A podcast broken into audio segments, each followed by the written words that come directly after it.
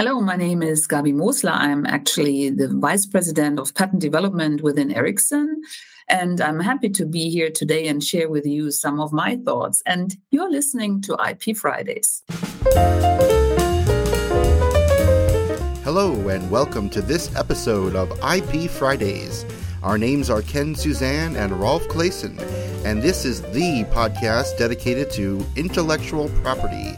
It does not matter where you are from in house or private practice, novice or expert. We will help you stay up to date with current topics in the fields of trademarks, patents, design and copyright, discover useful tools, and much more.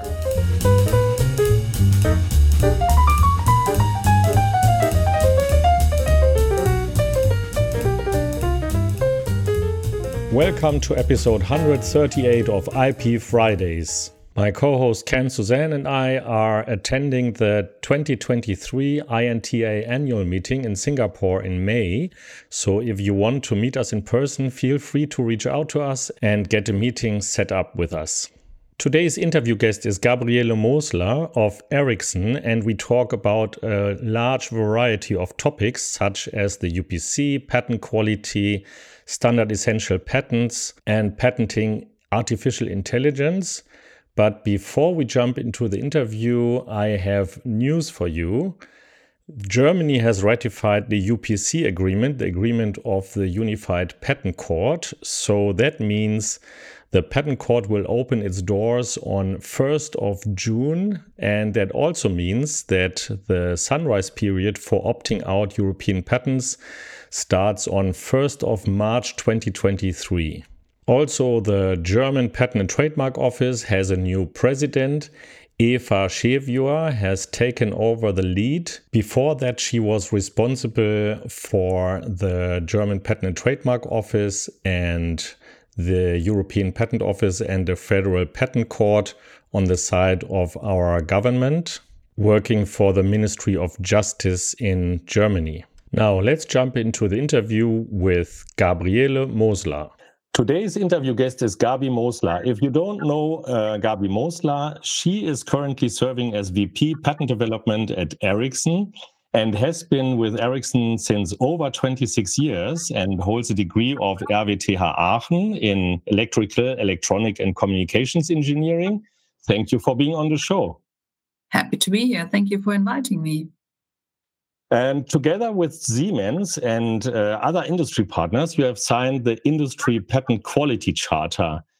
Just after the EPO had published their patent quality charter, uh, probably not a coincidence, the, the similar name. How do you how do the two uh, charters differ, and what is your goal for Ericsson signing this charter?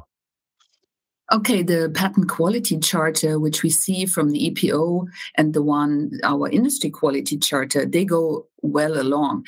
But what the European Patent Office is putting down in the quality charter is, in our view, more the operational things getting patents granted in a short time, having a fast procedure, and so on. What the industry quality charter, which Ericsson signed, is about is that we get valid patents, useful patents at the end, so that we have patentable subject matter, which there's not no prior art that is exactly checked on the prior art, that we have patents that are enforceable.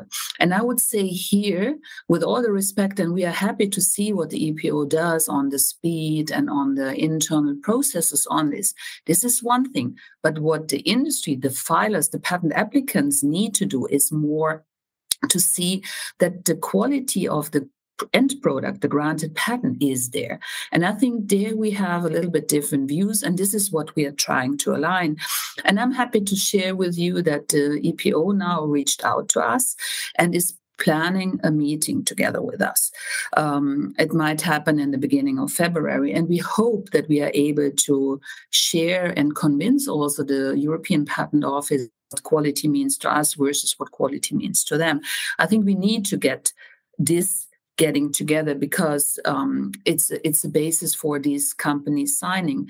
And there is um, i think around 14 15 companies currently signing. There's some more that are reaching out to us and we hope that we even get more companies. What we are talking here is quality over quantity.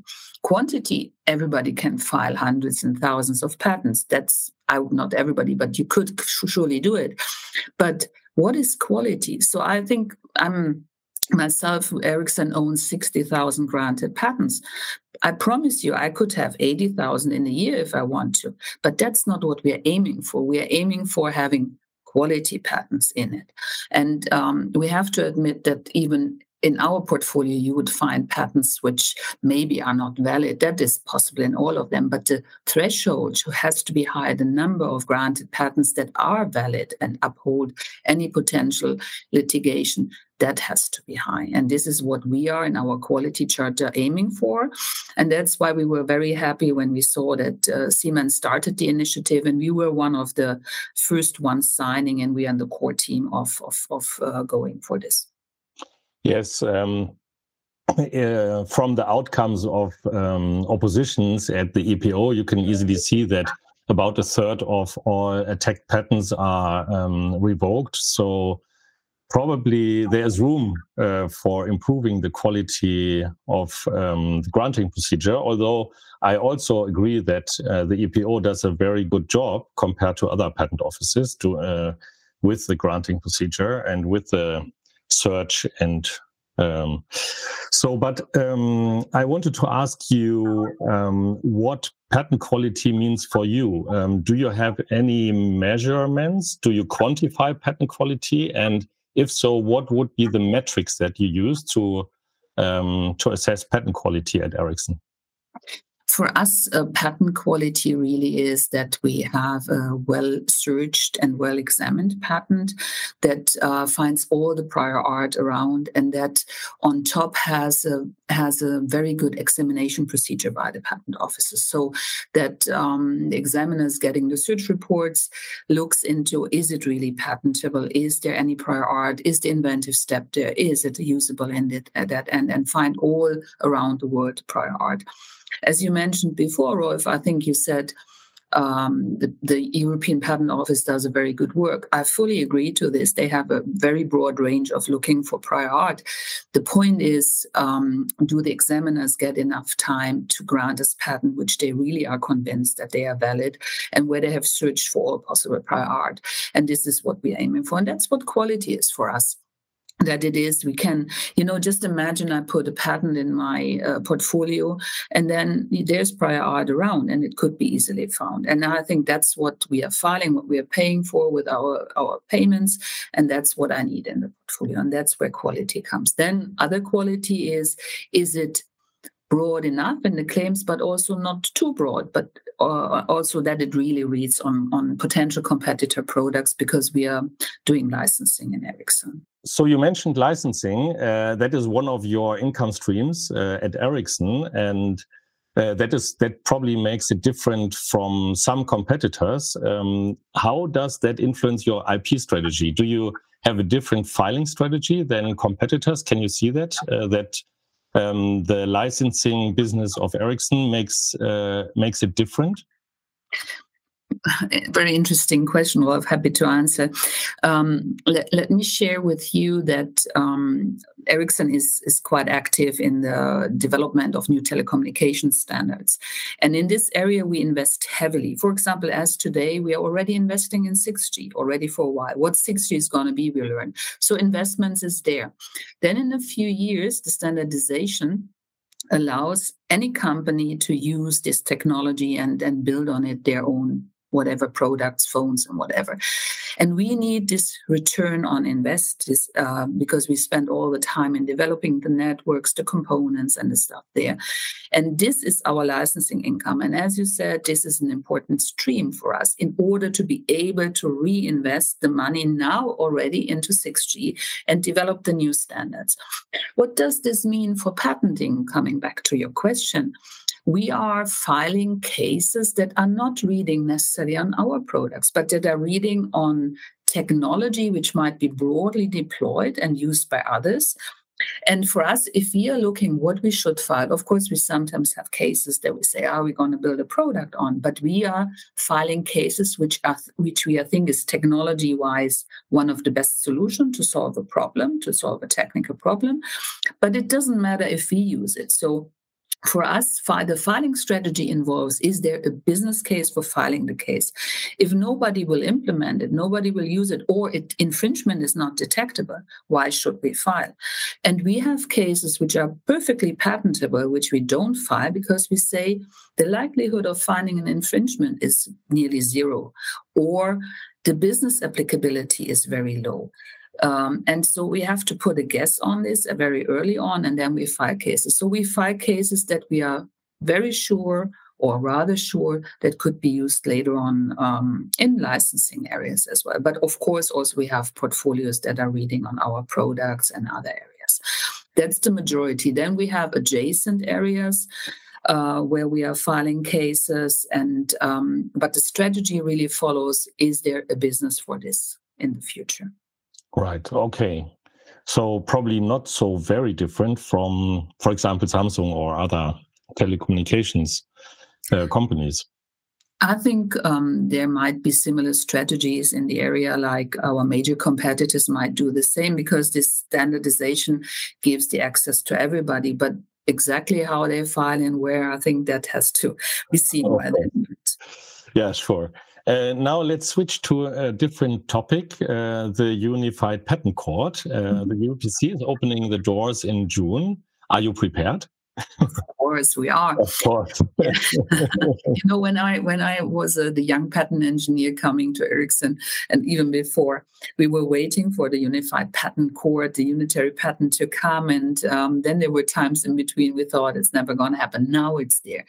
I'm a strong supporter and believer in the system.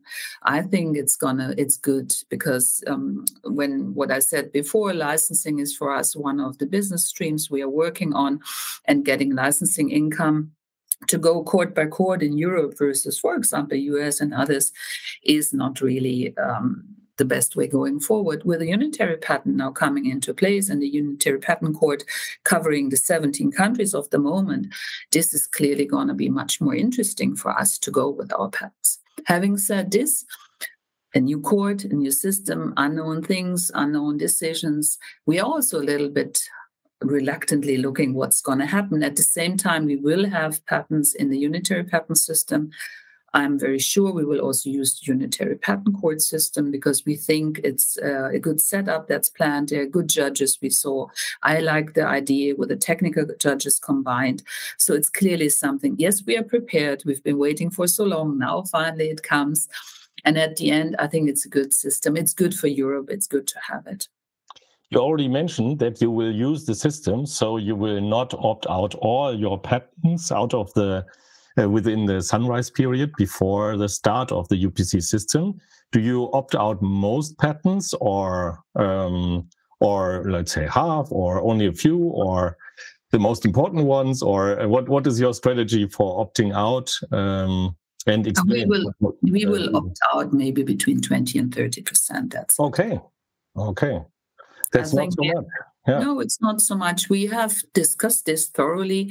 And I think it's good to not opt out that many. We need to support also the system. And um, at the end, after sunrise period, we will have the unitary patent court system as a basis. So why not use it from day one? So, and we are not afraid of this. Um, and of course, strategies might change in the company, but our current assumption is that maximum 30% are opted out. And that's fine. I mean, put majority in the new system and keep some out and see.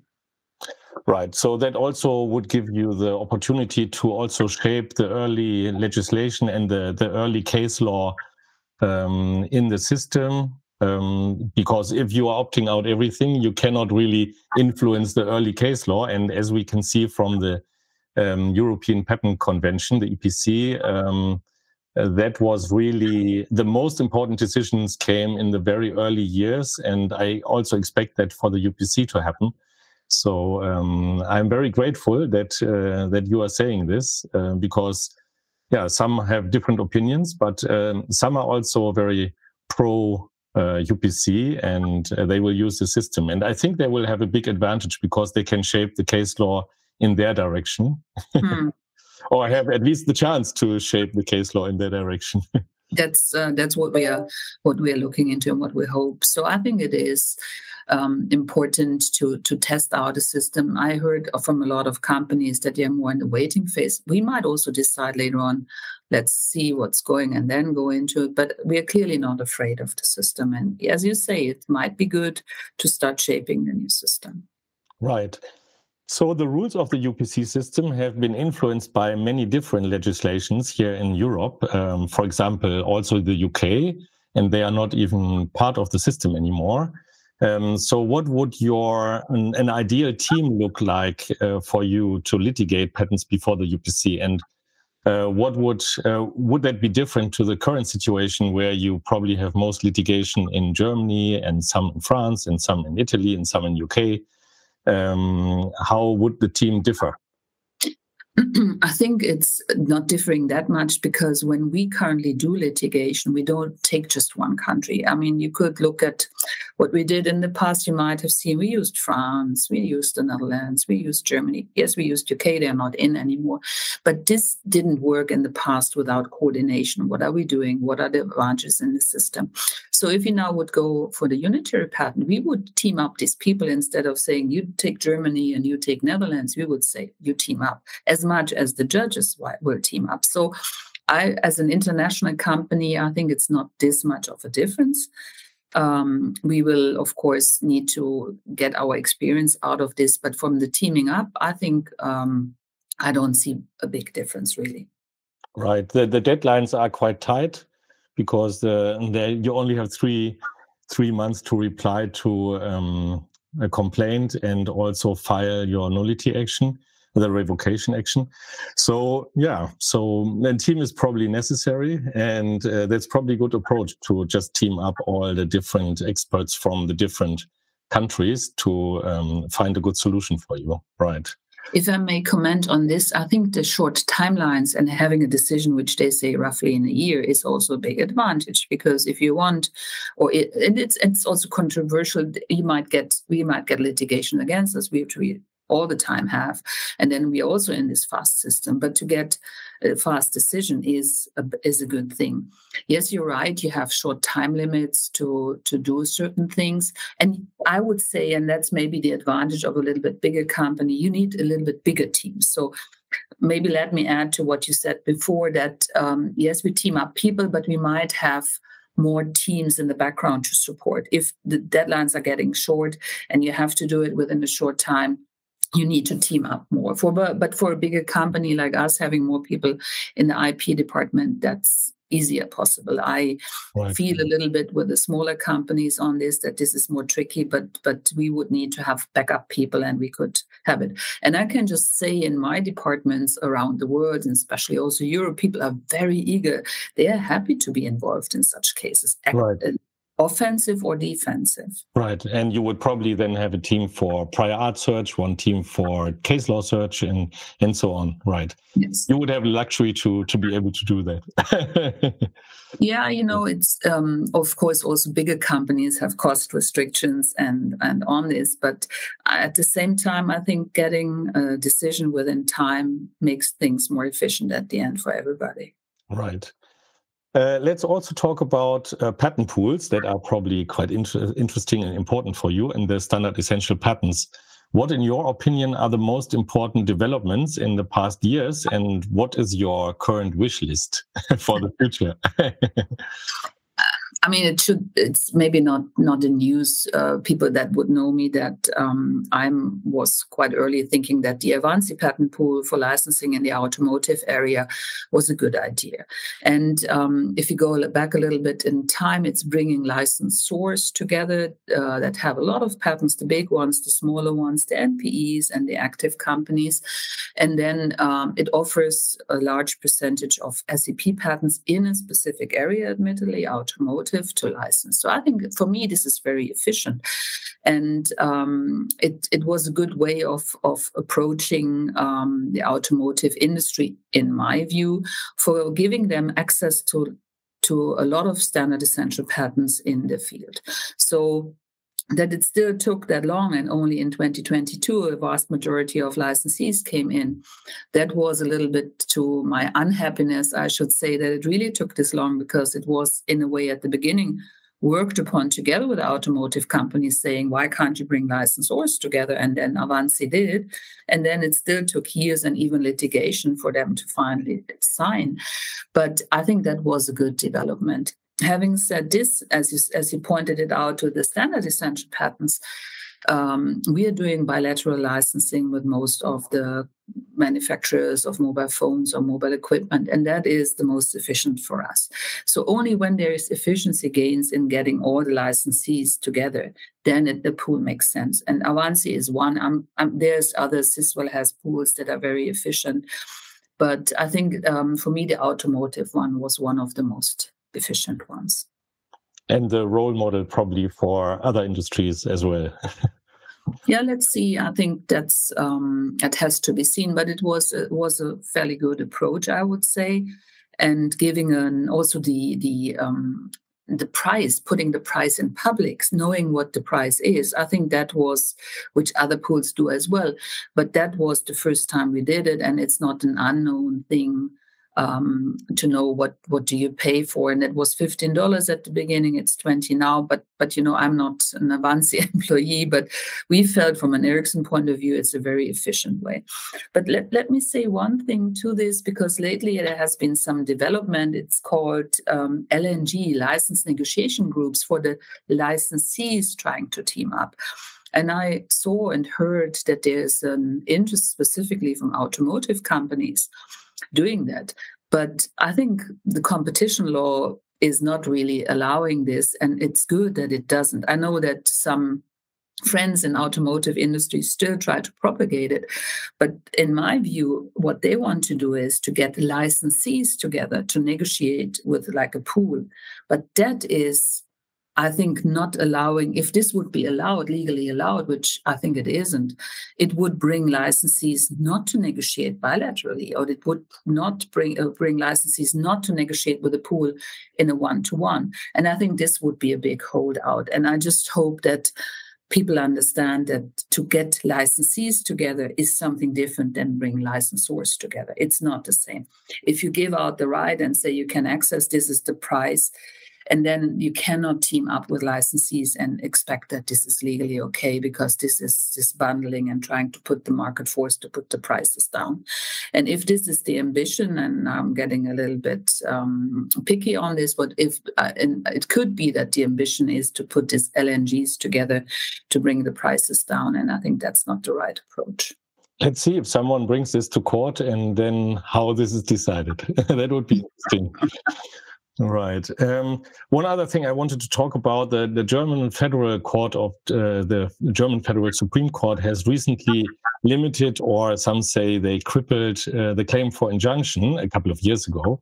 And then also the law was changed in Germany, the patent law, uh, the paragraph for injunctions. Um, for the business model of Ericsson, what was that good or bad for you? Or, and do you have sympathy for the car manufacturers that initiated this in Germany? let, let me talk about the fact. Yeah, um, I mean, some say there was a major change in it, but in my view, it wasn't. It was just clarifying the, the point of that there should be a proportionality check. That was done before as well. The courts had this and did it, and now it's put in the in the article, and it says that a, a proportionality test could be done. But in my view, nothing changed, and I think I'm here in good company with a lot of judges that said, "But this is just putting down what was done."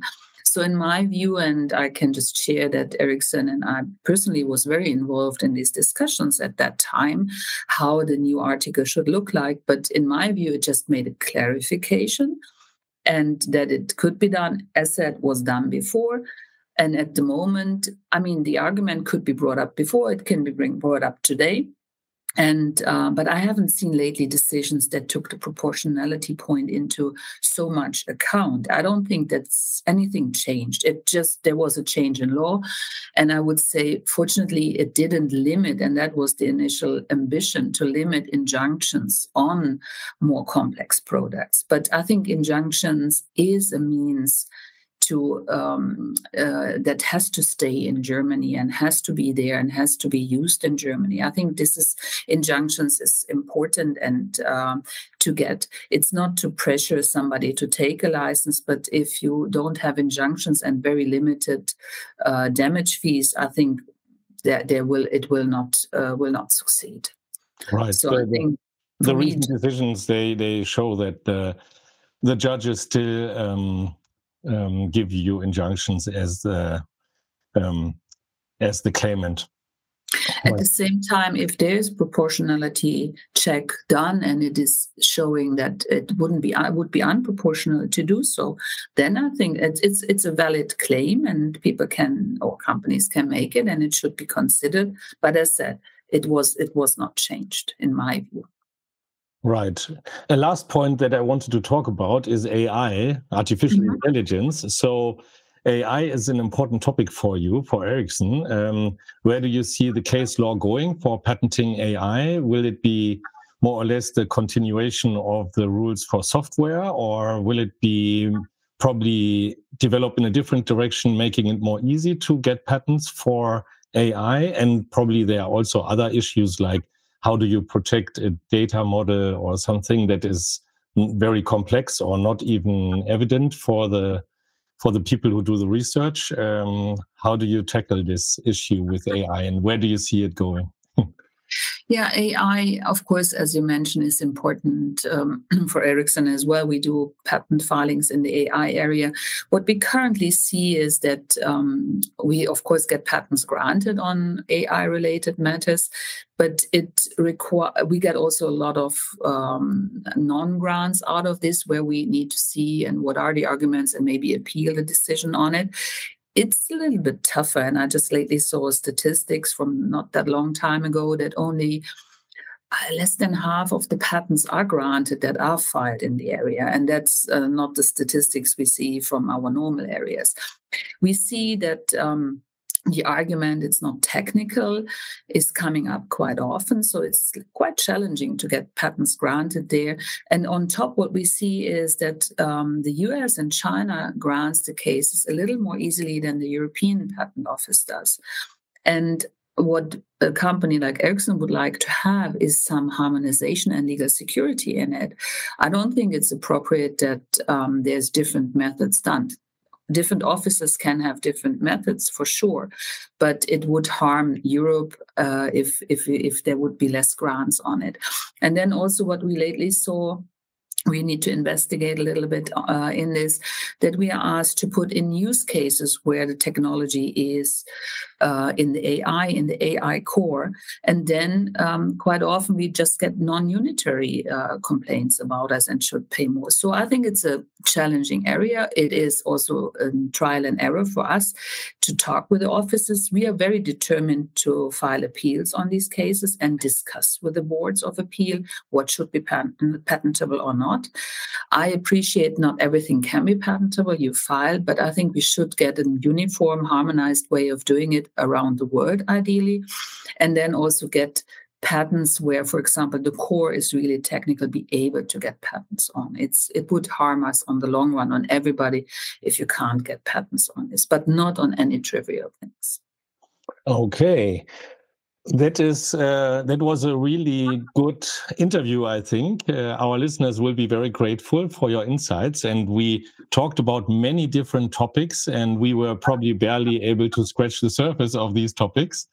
But uh, you gave uh, very important insights for our listeners. Um, especially the interviews with corporate counsel are most popular among our listeners. So mm-hmm. I'm very grateful that you have been on the show. Thank you very much.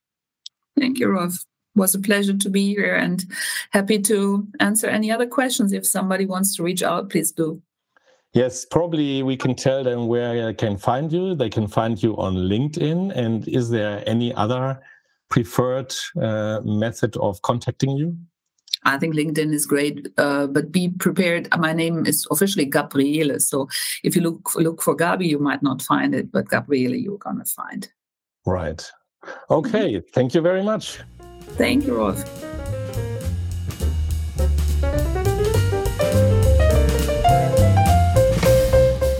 That's it for this episode. If you liked what you heard, please show us your love by visiting ipfridays.com slash love and tweet a link to this show. We would be so grateful if you would do that. It would help us out to get the word out. Also, please subscribe to our podcast at ipfridays.com or on iTunes or Stitcher.com.